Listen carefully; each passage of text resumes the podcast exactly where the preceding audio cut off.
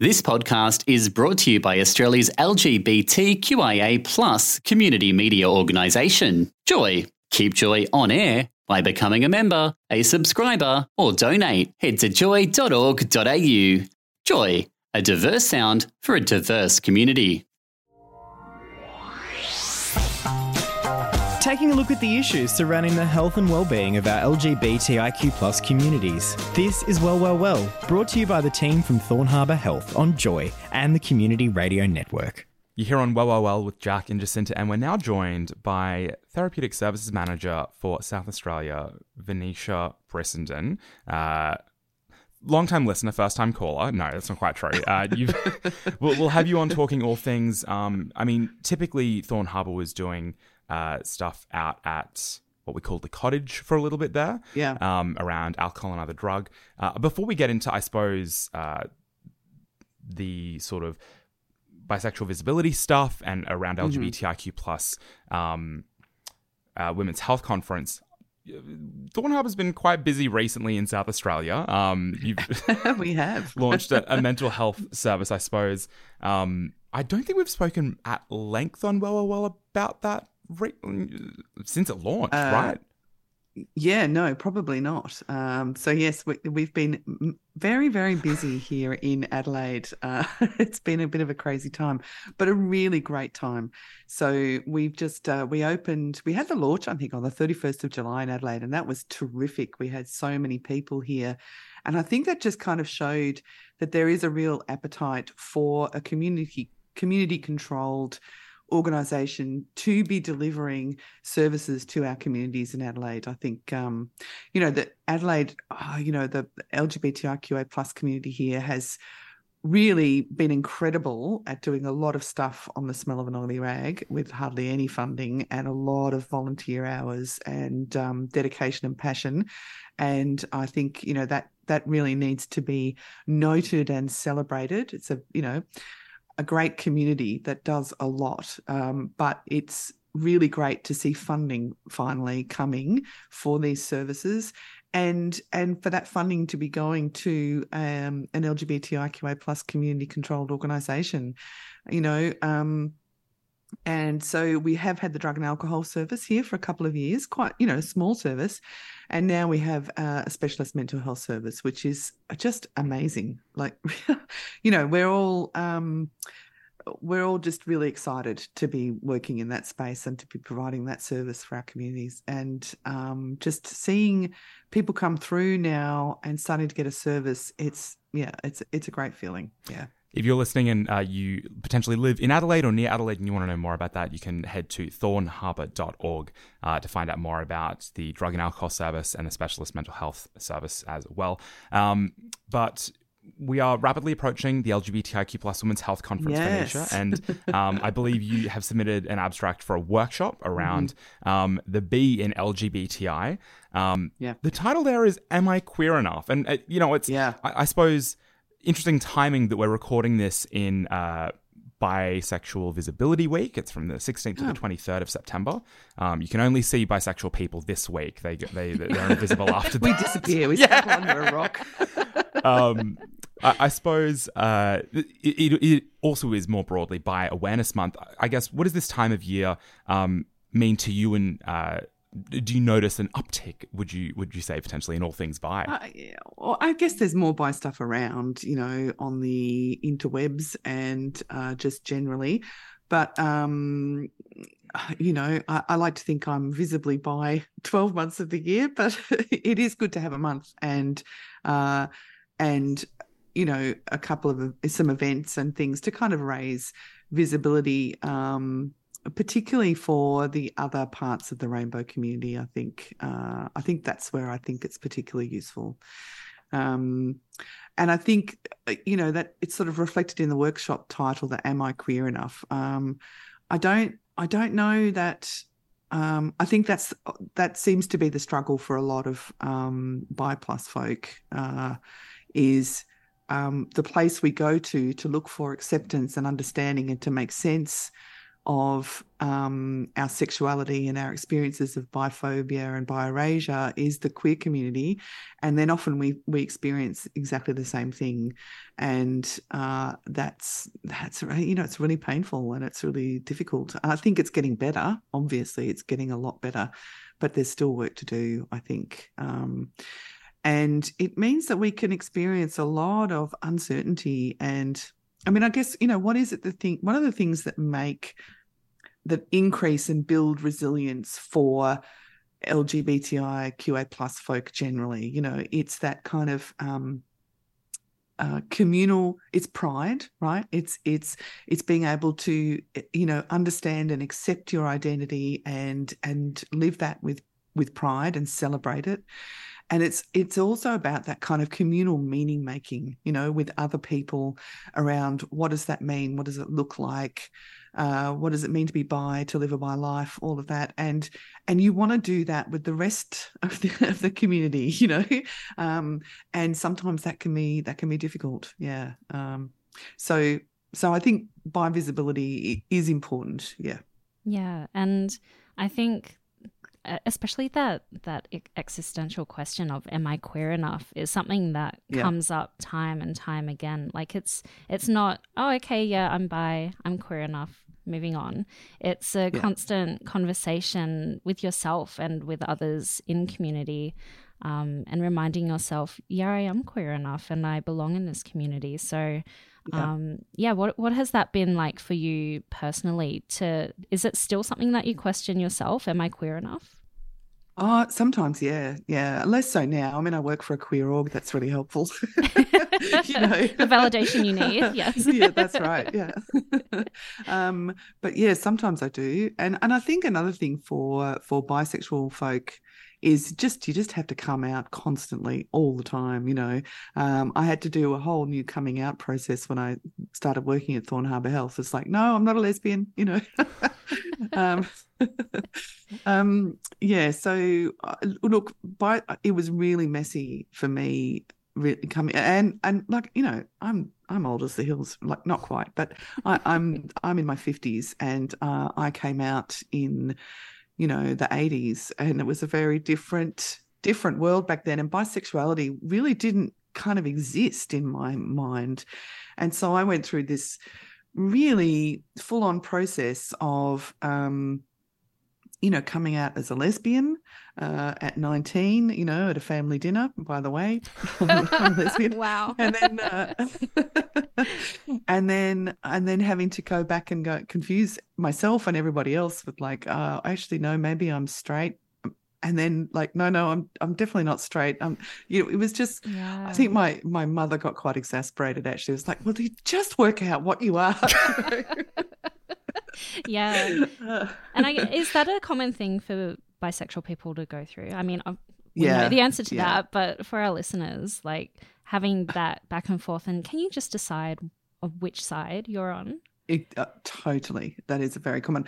I really hope that that is getting easier for young people now uh, to be much more okay with sexual fluidity, I guess, and not feeling like you need to kind of um, pick a side, you know, that it's that you can occupy this kind of um, other space. Uh, I, I, I'm I'm really pleased about that. You know, I, I do think it is a lot easier than it was when I was younger, but I still think it's difficult, and I still think it's kind of um, because we have cultures, right? We have you know kind of um, subcultures or or spaces or cultures where you feel comfortable. And for me, I've always been like you know most of my friends are. Queer, you know, and I've always felt more comfortable in in queer community and queer spaces. Um, um, and I've always felt very uncomfortable uh, with the idea of passing as straight. Like it just feels like I'm just like hiding this whole part of myself. And you have to do that thinking of, you know, when do I come out? Do I come out? You know, do I have to correct people's assumptions constantly? Um, and uh, you know, I wanted to always hang out in in queer spaces with people who were not straight, you know, because I knew I wasn't straight. Um, and that was really difficult. That was really difficult when it was just gay and lesbian. And bisexuality was not really understood or seen as a, a stable identity. Really, yeah, yeah. I don't know if I answered your question. I feel like I forgot. yeah, no. Was. I mean, we could just chat. mm. I think um, where where my thoughts are going to is what kind of reception do you get from people when you do correct them and say, "Oh, actually, I am bi"?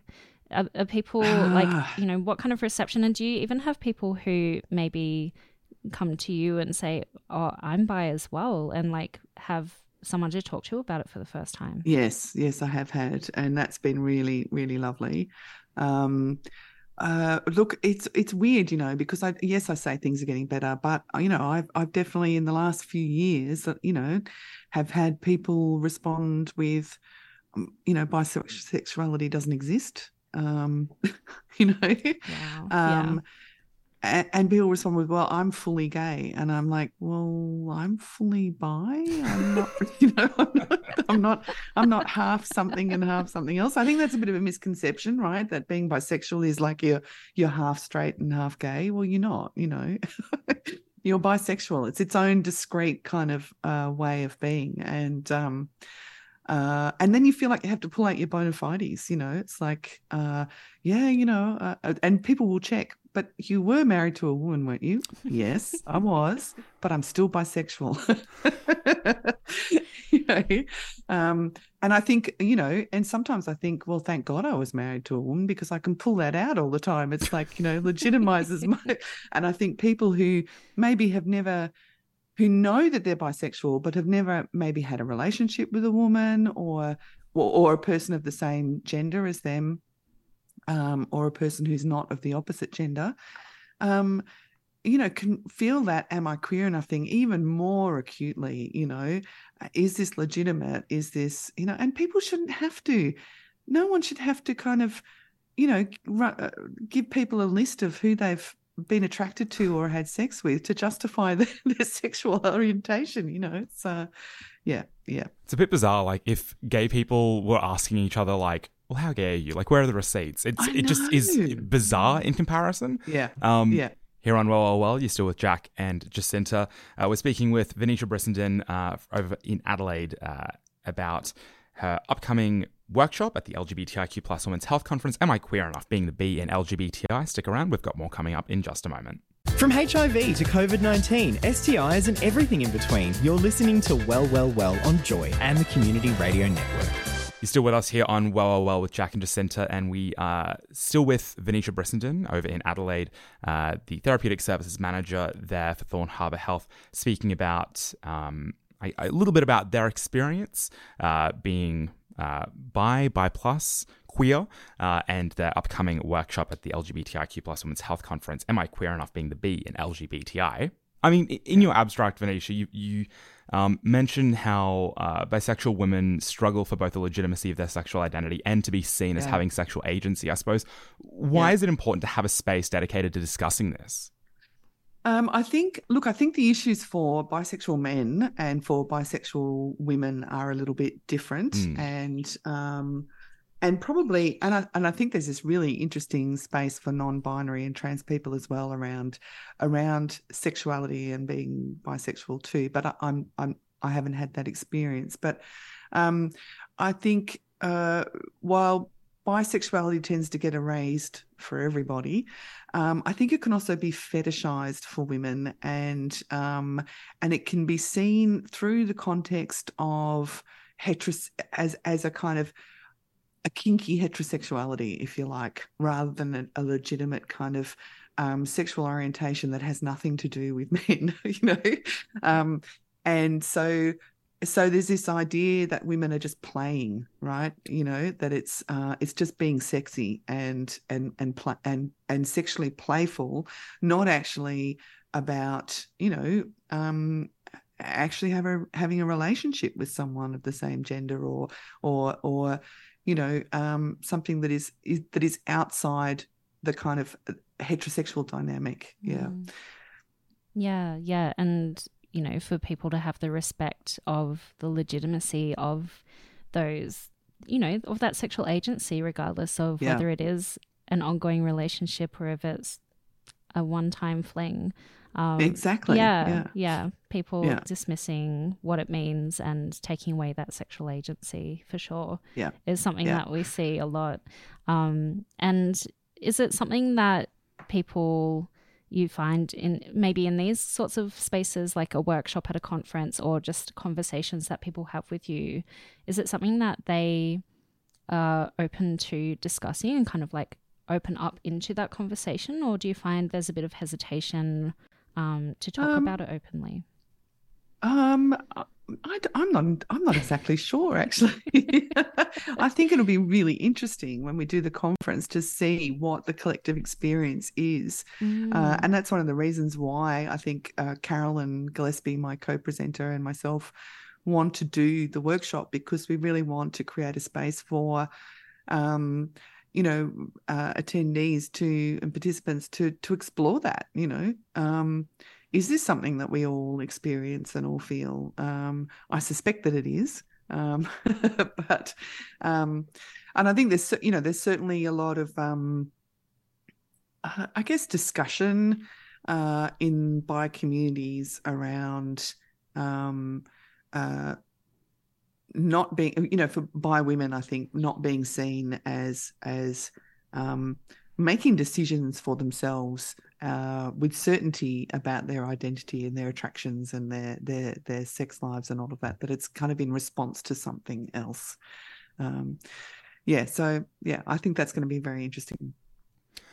Admittedly, the LGBTIQ plus women's health conference is still uh, it's about a month away um, as yeah. of recording. um, but the workshop uh, will present some of the latest research on the health and well-being of bisexual people and attempt to tease out some of the issues uh, facing bisexual women in particular. I suppose from what your research so far has um, presented, yeah. Venetia, I, I suppose what is the research saying? So the research, and you know, I, it's not like there's a huge amount of it. There isn't really.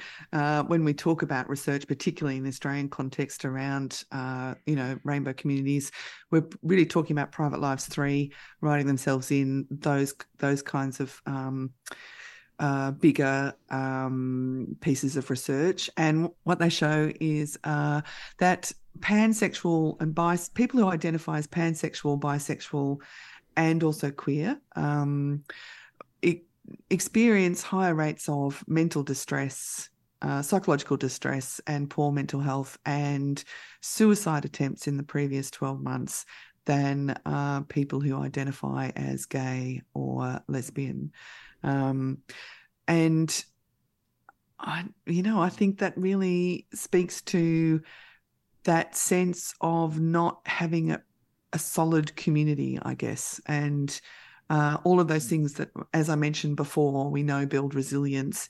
Perhaps being being more fraught or more difficult for um, pansexual, bisexual people, um, and I think uh, people find it more. Also, the research shows that people experience more. Um, sense of biphobia or panphobia, I guess, in workplaces, um, and much more difficulty kind of coming out in workplaces and feeling um, um, secure in terms of um, experiencing um, uh, sexuality based um, uh, oppression and stigma and discrimination work, at work, which I think is really interesting, you know, yeah. and I think just speaks to uh, just just there's been a lot of work in terms of um, homophobia, and I think there's just been less work in terms of biphobia and what that is and what it's like to have to experience that. Um, um, you know, of course, everyone in the eh, you know and and i should say that of course this is really difficult for trans and non-binary mm. uh, people as well like uh, um, i'm really comparing this to people who are gay and lesbian not necessarily who who um, are gender diverse i think that's a different different area and and and we know that that that um, uh, definitely the the burden in terms of uh, poor mental health and um, uh, stigma and discrimination is is is much higher with uh, trans and gender diverse folk. But um, I I think for you know it's really interesting that and when I say bisexual of course I mean pansexual as well um, and also I identify as queer and queer was just this fantastic term when bi queer to me existed really before bisexuality existed so um, so you know I, I, I love the term because it was like oh I don't have to explain you know? yeah um, yeah when it's more um, complicated um, yeah. yeah yeah. Uh, yeah so so I think that's what the research is showing and and I think when you talk to to to bi plus people that's that's generally what they'll say their experience is yeah. Yeah and with those um I guess the the really big impact on mental health especially and and those other things that you mentioned when you see that, uh, I guess directly through the the clinical work that you do, you know, working at a community led um, mental health AOD services, yeah. what do you tell clients? Like, how can people support themselves when they do feel isolated or rejected by community? Uh, yeah, it's a good. I think you know, finding finding other bisexual people is always a really good idea. Um, you know, and for a lot of people that might be online, uh, it might be doing some research. I think a, a lot, a lot of the struggle, uh, you know, and and this is just anecdotal, right? This is just coming from my own experience and my experience working with, with with um bi plus clients, is that you you it can take a while to to become comfortable with with the fact that your sexuality is perhaps more fluid and may shift a little over time that there are things to discover about your sexuality that take that might take a while right? Because bisexual can cover a whole lot of it's not that you 50 equally 50 50 you know um it, there's a lot of nuance in it you know? It's like you might be really sexually attracted to men and romantically attracted to to more feminine presentations. When I say men and women, I'm probably meaning masculine and feminine, really. Um, that you that you might be, um, you know, mostly have relationships with one gender, but really enjoy connecting sexually with another gender now and then, or or you're you're you feel like you're completely open to anybody uh, uh, uh, either sexually or romantically and could have a relationship with anybody. It really differs uh, for different people and it can take a while for you to figure out what it looks like for you. What does it what does it mean for you? And also that can also sh- shift over time and then you you you might find you go through that whole questioning again of like oh what sexuality am i really? Yeah, you know? yeah. um and i think i think that's a really that that can be a difficult spot to inhabit for people and um, and and coming to some acceptance of that i think can be a really useful thing. Yeah. I suppose in the workshop, participants will be uh, invited to explore their own experiences and to consider how the LGBTIQA plus community can be more inclusive for bisexual mm. women, and again, we're kind of including uh, pansexual women in that um, as well. I and guess, non-binary people. Yeah, yeah. totally. Yeah. Um, what are some of the things uh, you're excited to discuss as part of that? Well, I think we're hoping actually to develop a little bit of a I mean, I won't say manifesto, but uh, you know, uh, um, a set yes. of requests, right? You know, this is what we want. Um, you know, LGBTIQA plus community and spaces to be aware of, consider, and the ways in which we'd like them to change, you know. Uh, and that's, I'm hoping that we're going to end up with uh, a bit of a document, you know, coming out of this conference and this workshop, which is, I think, you know, thrilling. Yeah. Mm. Yeah, so building something. I together. don't want to anticipate what's going to be in it because you know that's going to be up to the participants. But exactly. Yeah. Well, there you go. You heard it here first. If you want to be part of the Bisexual Manifesto, make sure you attend Venetia and Carolyn's workshop. oh, I specifically said not a manifesto. uh, a, a, document of sorts. Yes. yes. yeah, and and more broadly, what are you looking forward to about being at the LGBTIQ plus Women's Health Conference? Oh, look, I love it. I was so, you know, it's it's great that it's back again, and uh, I I just think what am I looking forward to? All the different perspectives, I guess, and all the different ways of exploring um, what is our experience? You know, what is our, our experience of being part of this community?